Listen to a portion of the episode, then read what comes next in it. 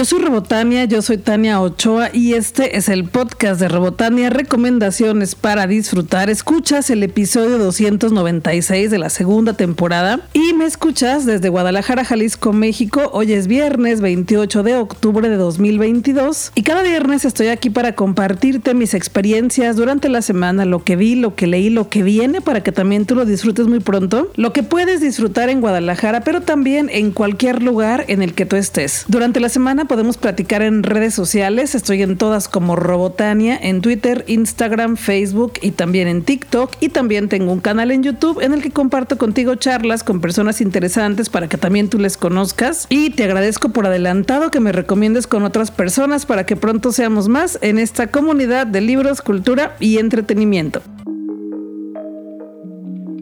Sony Pictures me invitó a la función de prensa de la película Lilo Lilo Cocodrilo, una película que combina animación con live action. Esto quiere decir que salen personas humanas también con elementos animados. Tenía muchas ganas de ver esta película porque el cartel tiene ya varios meses en las salas de cine, bueno, en los pasillos de las salas de cine y el cocodrilo me parecía muy bonito, pero no sabía si me iba a gustar y qué crees, me encantó. La película está súper chida. Te cuento un poco sin hacerte revelaciones. Resulta que a un mago, una persona que hace magia, llega a un lugar y compra a un animal exótico.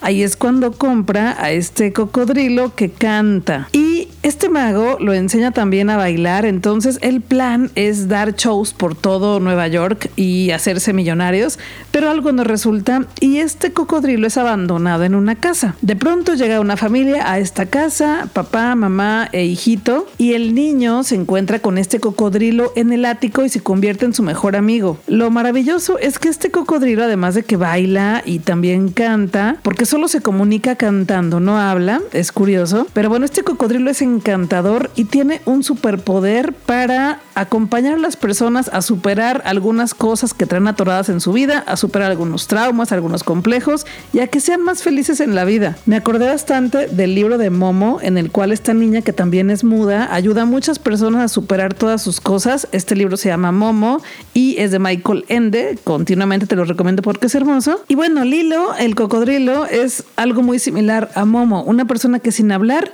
le soluciona la vida a los demás en acompañamiento, con compañía. También es importante que sepas que Lilo, Lilo Cocodrilo está basada en la exitosa serie de libros escritos por Bernard Weaver que se llaman Lilo, Lilo Cocodrilo. Y esta película está protagonizada por Javier Bardem, Constance Wu y Sean Mendes. Es una comedia musical y yo la vi en español con doblaje mexicano y la verdad es que lo hicieron muy bien porque sí son artistas de doblaje y lo hacen muy bien. Y además de que tiene bonitos mensajes, recupera valores importantes en la vida, es muy divertida. Lilo, Lilo Cocodrilo presenta canciones originales interpretadas por Sean Mendes, Javier Bardem y Constant Wu y fueron escritas por el equipo de compositores de que también trabajaron en la película The Greatest Showman. Es una película para infancias, para toda la familia, porque también yo, adulta y otras personas adultas que estábamos en la sala la pasamos muy bien y lloramos y reímos y aplaudimos. Bueno, yo no aplaudí, pero casi, casi aplaudo. Suelo calificar las películas del 1 al 5 con tuercas de Robotania y a Lilo Lilo Cocodrilo, dirigida por Will Speck y Josh Gordon de Sony Pictures, le doy 5 tuercas de Robotania.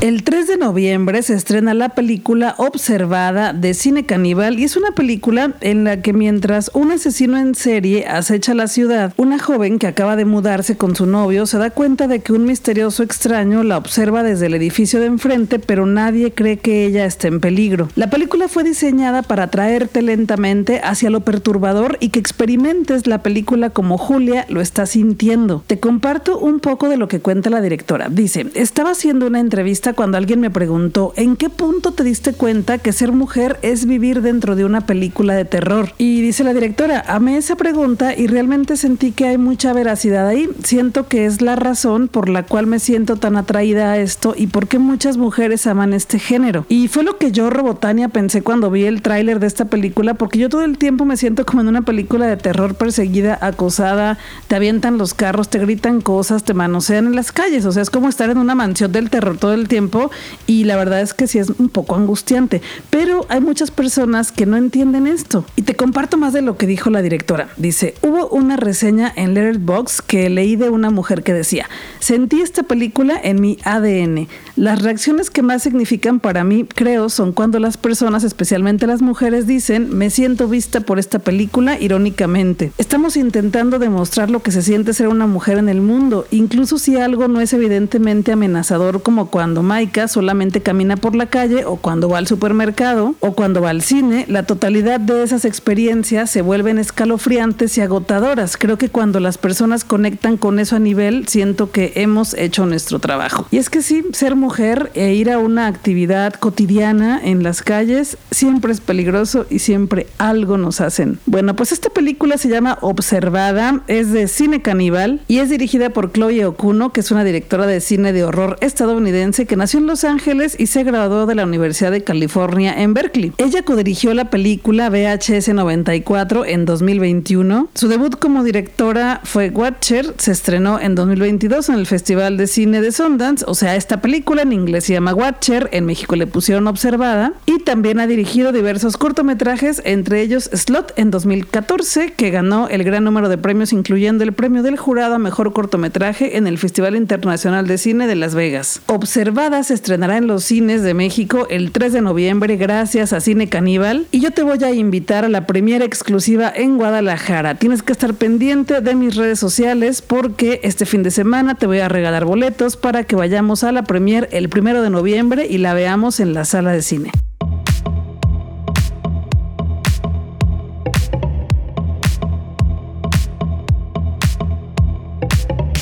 Como cada semana fui de paseo por las librerías y me encontré varias cosas chidas de las cuales sí quiero platicar hoy para que también tú pronto las encuentres y comiences a leerlas. El primer libro, en cuanto lo vi, me lo traje a mi casa, me lo compré porque está con un súper descuento y se llama Memorias de Elena Paz Garro, la edición de bolsillo de Penguin Random House Casa Editorial. Y este libro fue publicado originalmente en 2003. Es el libro autobiográfico de Elena Paz Garro, la hija de Elena Garro, gran escritora si la recuerdas, ella escribió Recuerdos del Porvenir, entre otros libros buenísimos, y también es hija del el escritor Octavio Paz. Este libro dividió muchas opiniones entre los lectores y colocó en la agenda cultural del momento el pasado íntimo de la familia Paz Garro, así como su relación social o secreta con personajes como Adolfo Bioy Cázares, Silvina Ocampo, Julio Cortázar, Carlos Fuentes, Aristóteles Onassis, María Callas, Pablo Picasso, David Alfaro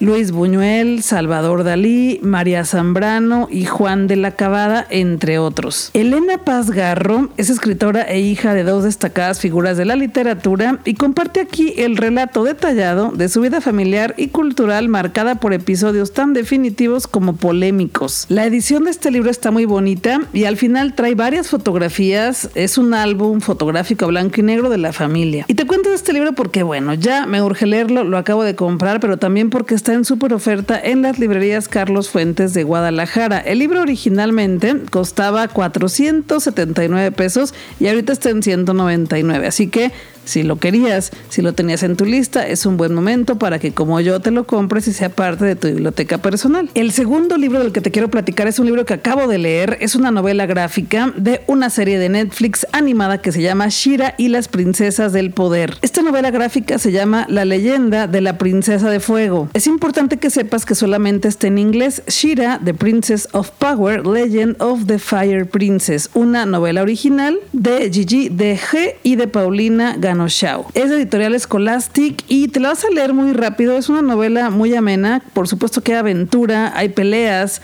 Y en esta novela gráfica lo que vas a encontrar es que de pronto se dan cuenta que hay algo que está llamando la atención del universo de Shira. Algo que detectan en otro mundo que tiene fuego. Es una señal de estos elementos gráficos que caracterizan el universo de Shira y está prendiendo fuego. Entonces tienen que ir a ver qué es esto porque no entienden y puede ser un peligro para su propia tierra, para Eteria emprenden el viaje y se dan cuenta que la historia de esta reina de fuego, que es muy profunda, es muy fuerte, podría repetirse si es que no van y rescatan esa pieza que puede causar un gran daño. Y es que resulta que esta reina de fuego tiene el poder de incendiar fuego y un día se siente traicionada por una de sus mejores amigas, se enoja demasiado y bueno, acaba con su planeta. Cuando emprenden este viaje para tratar de evitar otro accidente parecido es cuando comienza la aventura, por supuesto aparece Catra y la tensión sexual entre Catra y Adora, pero también es una novela gráfica que rescata, al igual que toda la serie, el valor de la amistad, el respeto por los demás, el apoyo, el trabajo en equipo. Bueno, ya sabes que Shira es una de mis series favoritas, tengo el corazón de Shira, el corazón de Eteria tatuado en mi brazo, y si puedes leerla pronto, hazlo, está muy divertida, está muy chida esta novela gráfica y también tiene gráficos maravillosos, visualmente está preciosa. Te va a costar menos de 200 pesos, de hecho como ciento y algo, la verdad es que está muy barata, a todo color y ojalá que pronto puedas leerla. Es una novela gráfica oficial y basada en las historias de Noel Stevenson, quien creó la serie de Shira y las princesas del poder.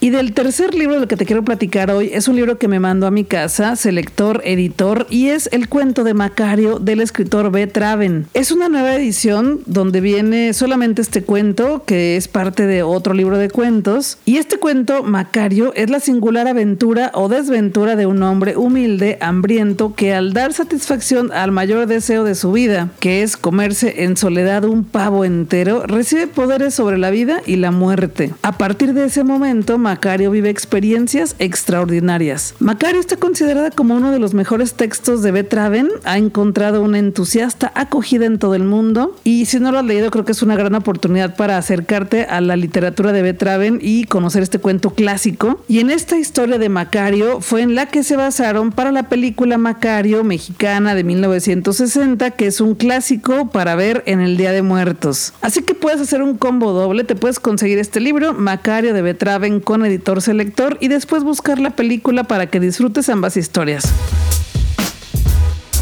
Ocesa me invitó a la conferencia de prensa con Mon Laferte, cantante chilena mexicana, porque nos quería platicar sobre la segunda parte de su gira mundial 2022. Por supuesto que fui al concierto en Guadalajara de Mon Laferte, la pasé increíble, me encanta su música y creo que es un concierto muy bien armado porque está presentado en tres actos y cada acto tiene su propia personalidad. Hay un acto muy tranquilo, muy melancólico, muy lindo, hay otro acto más, más como sabroso más con fuego, doloroso, de pasión, pero que te va a romper el corazón o a recordarte esas situaciones que te lo quebraron. Y hay otro acto más guapachoso, donde están las canciones para bailar, para gritar, para pasarla bien. Es un gran concierto y bueno, te comparto lo que nos platicó en esta conferencia de prensa Mon Laferte con Ocesa. Hola, hola. No, pues solamente saludarles y darles las gracias eh, por conectarse y que espero que estén teniendo un buen día. La primera pregunta que le hicieron fue ¿qué opina Montserrat de Mon Laferte? Realmente para mí es difícil como separar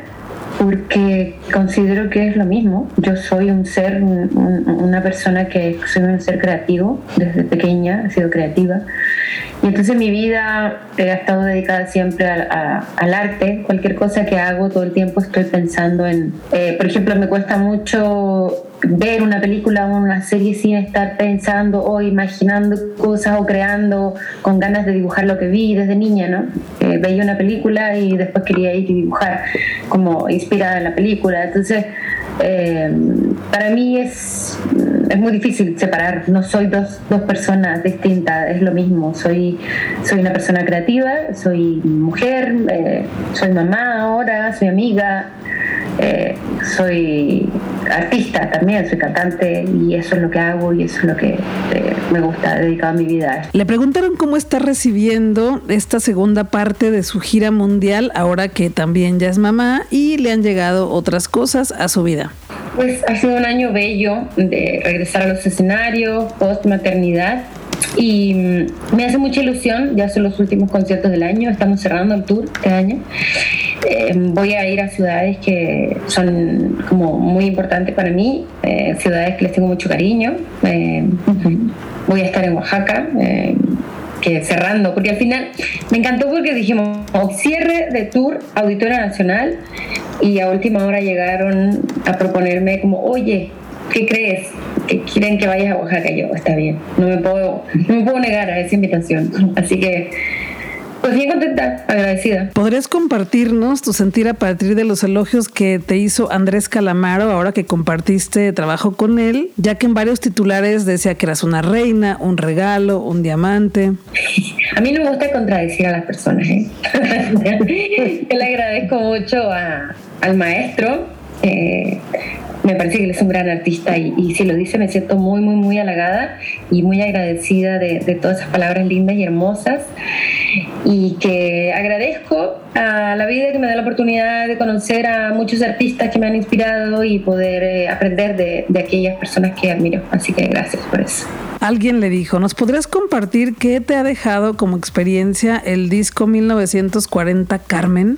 Fíjate que justo en este momento estoy en la ciudad de Los Ángeles. Vine acá para dar un concierto, que de hecho estoy bien contenta y emocionada porque es un teatro muy, muy emblemático y es mi concierto más grande hasta ahora aquí en Los Ángeles. Y estoy eh, en esta ciudad que fue la ciudad que me inspiró para escribir ese disco. Yo estuve eh, viviendo algunos meses aquí para... Me, estaba... Eh, me puse a hacer un tratamiento para quedar embarazada. Entonces lo hice aquí en la ciudad de Los Ángeles. Y durante todo ese tiempo, ese tratamiento, durante las inyecciones, las hormonas, escribí ese disco, 1940 Carmen, que de hecho el nombre es la dirección del lugar donde me estaba quedando.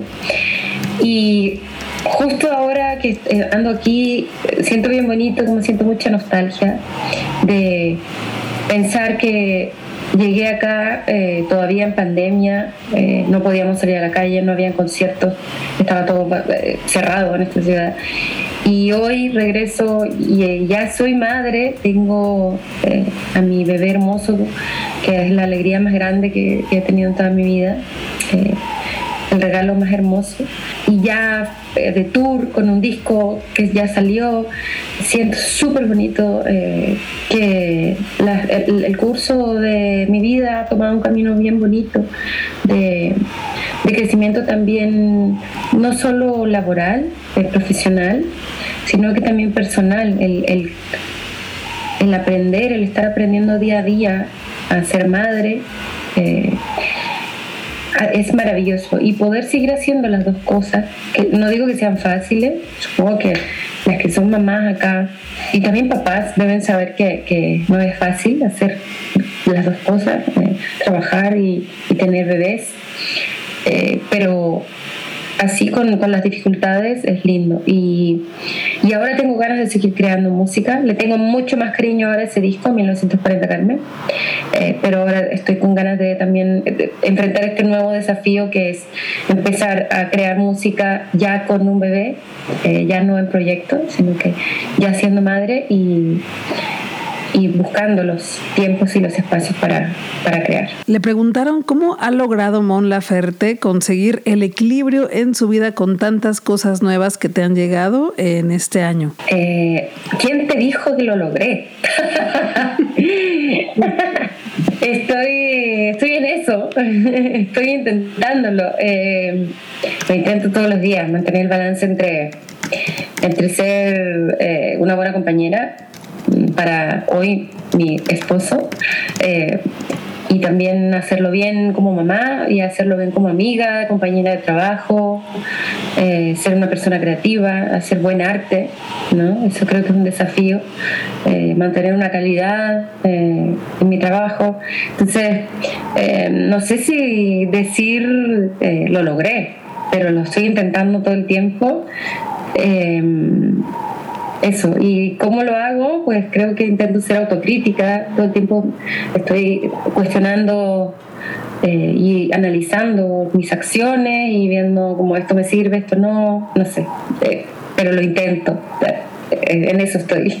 sí, o sea, también tengo ganas de pronto en algún momento de parar, supongo que lo haré, pero en este momento de mi vida no tengo ganas como de, de parar por completo, ¿no? O sea, de hecho, he sido más lenta, aunque no parezca, en el trabajo, eh, eh, porque no he publicado música nueva desde 1940 Carmen. O sea, sí me he tomado la vida como con un poco más calma, digo, aunque no lo parezca, porque tenía un año de muchísimos conciertos, pero no, no he publicado música nueva porque todo, todo necesito tiempo, necesito tiempo para ser madre, todo es más, tiene su, su proceso. Entonces, te digo, eh, no he parado al 100, pero sí ha sido todo mucho más lento. La siguiente pregunta fue si en estos conciertos que faltan en este año habrá invitados especiales y también que nos platicara sobre su nominación al Grammy. Ay, gracias, qué lindo.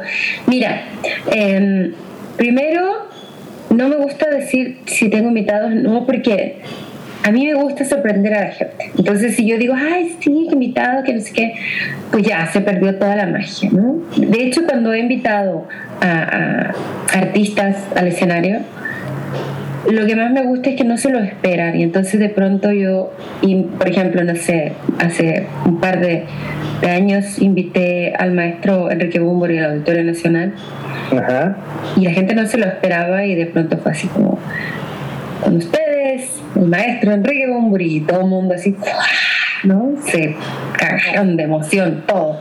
a mí me encanta eso, verle las caras al público cuando no se esperan y de repente llega alguien ahí, ¿no? Entonces, no voy a decir nada al respecto. Mi público me conoce, y me huelen, intuyen.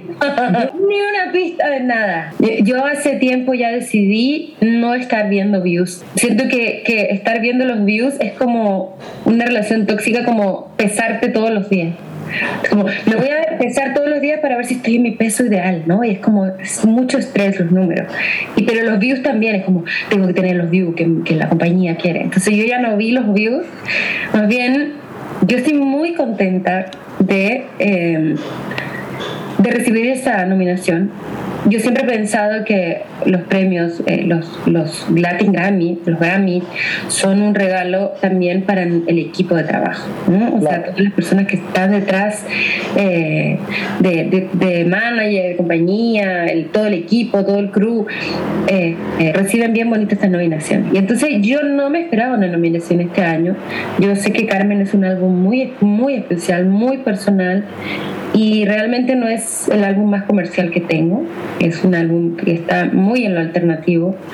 Eh, pero recibir la nominación de para algo mejor como canción del año eh, dentro de las nominaciones principales para mí ha sido una gran sorpresa que la tomo lo recibo con mucha humildad con mucho cariño y ya para mí la nominación es haber ganado y es un premio y lo comparto con mucho cariño con todo mi equipo de trabajo que creo que se lo merece. La siguiente pregunta fue, después de tantos años de carrera, ¿qué has aprendido de la industria musical y de haber colaborado con tantas y tantas personas talentosas? Ay, de la industria. Mira, en realidad yo llevo, aquí se va a notar que ya estoy un poco mayor, pero en realidad yo cantando, o sea, viviendo de la música, llevo más de 20 años. Yo empecé a cantar a los 14 años, muy chiquitita, a, trabajar.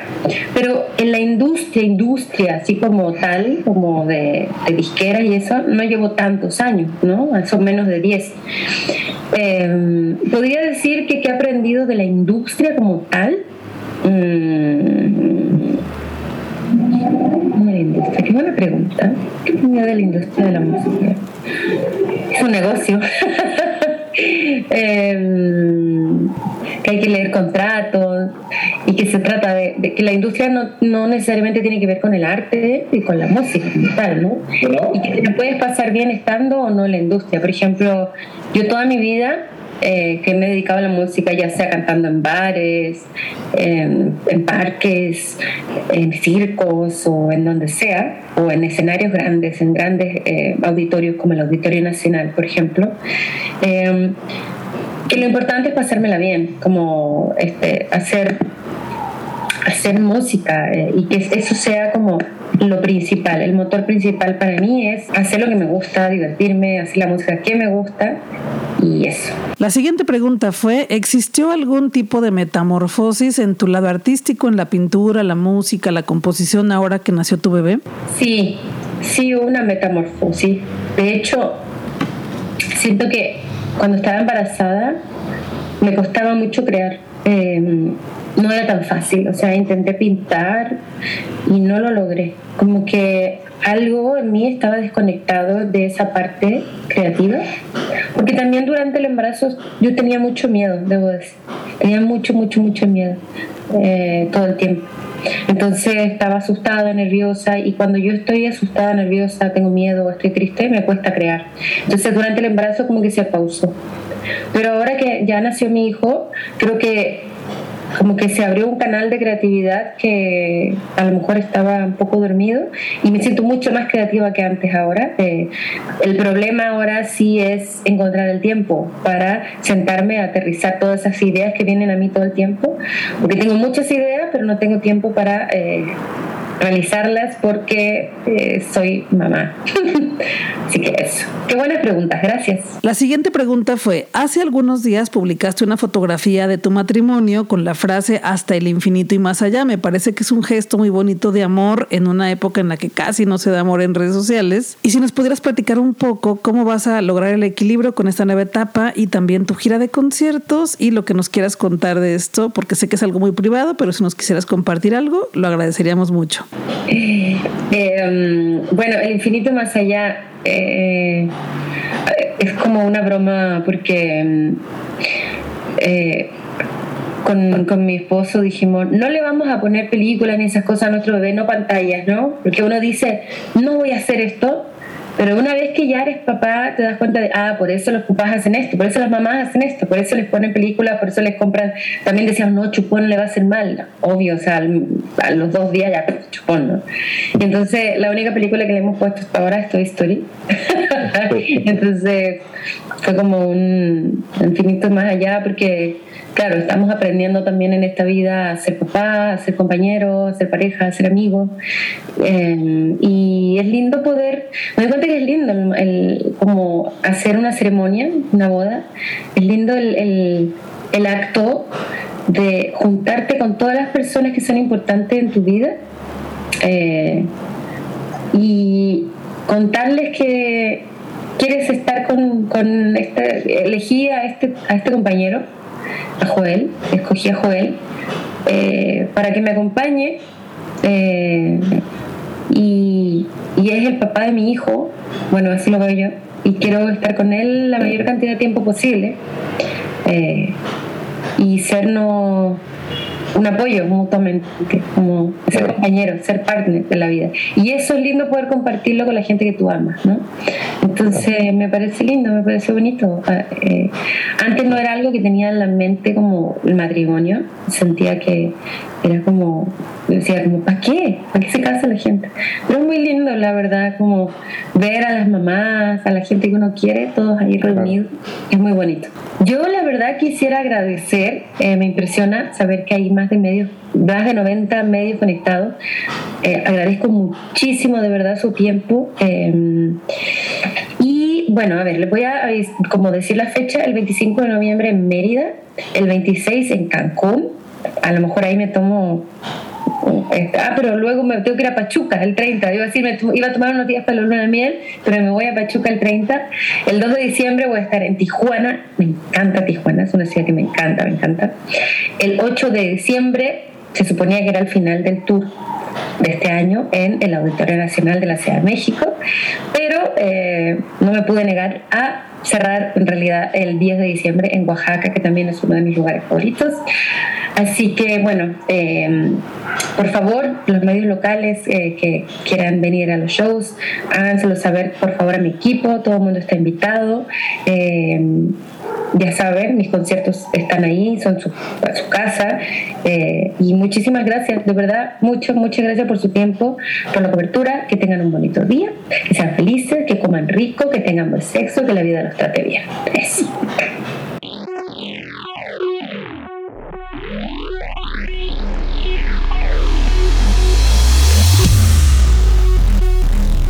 A principios de este año, Apple TV me escribió y me mandaron una membresía para Apple TV para conocer la serie Servant, dirigida por M. Night Shyamalan. Te platiqué de ella porque vi las tres temporadas que están ahí. En ese entonces estrenaba la tercera temporada y bueno, vi el inicio de la tercera, luego me puse al corriente desde la primera y soy fan de la serie Servant. Ya te lo había platicado y es una serie en la cual una familia, papá, mamá e hijito, están en una casa y de pronto contra a una niñera para que cuide a su bebecín. Cuando la niñera llega a casa, se da cuenta que las cosas no funcionan muy bien, que hay cosas extrañas, pero no termina de entender bien qué está pasando. Pero también tú te das cuenta que hay cosas raras con la niñera. Entonces resulta que un día, en el primer episodio, te das cuenta, descubres que el bebé que todas las personas están cuidando en esa casa, al cual la mamá y el papá le dedican tiempo y bueno, acaban de contratar a una niñera para que también le dedique tiempo, pues de repente te das cuenta que es un muñeco, pero todas las personas de la casa se refieren a ese muñeco como si fuera un bebé de carne y hueso. Así son los primeros minutos de esta serie, la cosa se va retorciendo cada vez más, más oscura, más terror, más suspenso, es escalofriante lo que pasa en cada episodio, está buenísima y además como el papá es un chef profesional,